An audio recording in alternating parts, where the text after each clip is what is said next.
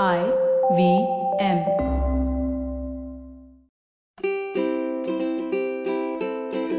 Hello and welcome to the Habit Coach Podcast, the bite sized podcast filled with quick and easy, actionable habits. Remember, great habits create that awesome life. I am Ashdin Doctor, your habit coach. And today's fun fact of the day has to do with the Swiss Army knives. Did you know that the original Swiss Army knife design was not Swiss?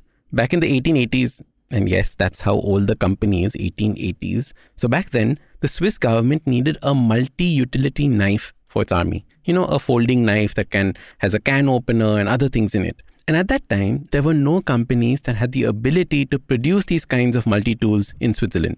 So it got 15,000 knives from a German company called Vester & Co.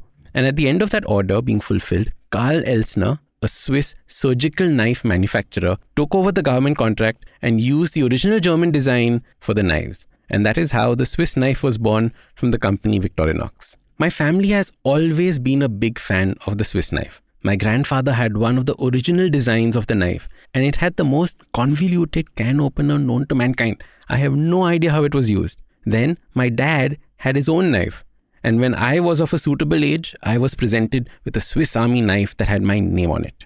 And I used to carry it to college with me every day, just in case I needed something. And then one day, it got stolen. So clearly, someone else had to use a can opener or a bottle opener desperately enough to steal my knife. And yes, believe it or not, back in the days, you could actually carry a knife everywhere. No one really checked. The thing I have always loved about the Swiss knife is how you can do almost anything with it. It has every conceivable tool so neatly packed away. The bottle opener has a screwdriver built in, the can opener has a smaller screwdriver, and my dad's Swiss knife even had a tool for removing the scales from a fish. Now, I don't think he ever used that in his life, but it was still there. And I think that's the key. The appeal of the Swiss knife is that you might never need to use it, but you know how to just in case you need to. I think there's a lot that we can learn for our own lives from the Swiss knife.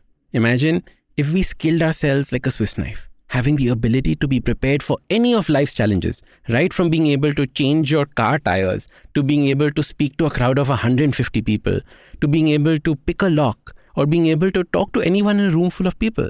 And I think these are skills that we must have in our life or in our toolbox of life. Now, the key here is that you don't need to be a master in any of them. You need to be just good enough at them. I was having dinner with a friend the other day, and she was asking me how I know so much and I'm able to do so many different things. So I told her that I'm basically a human Swiss knife. And I think that is where I got inspired to do this episode. Because as your habit coach, I want you to get into the habit of being a Swiss Army knife as well.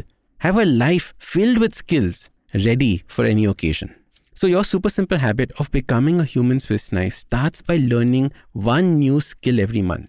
Make a list of things that you do not know how to do. It could be cooking, or driving, or playing a musical instrument. Make a list and then choose one thing to start learning.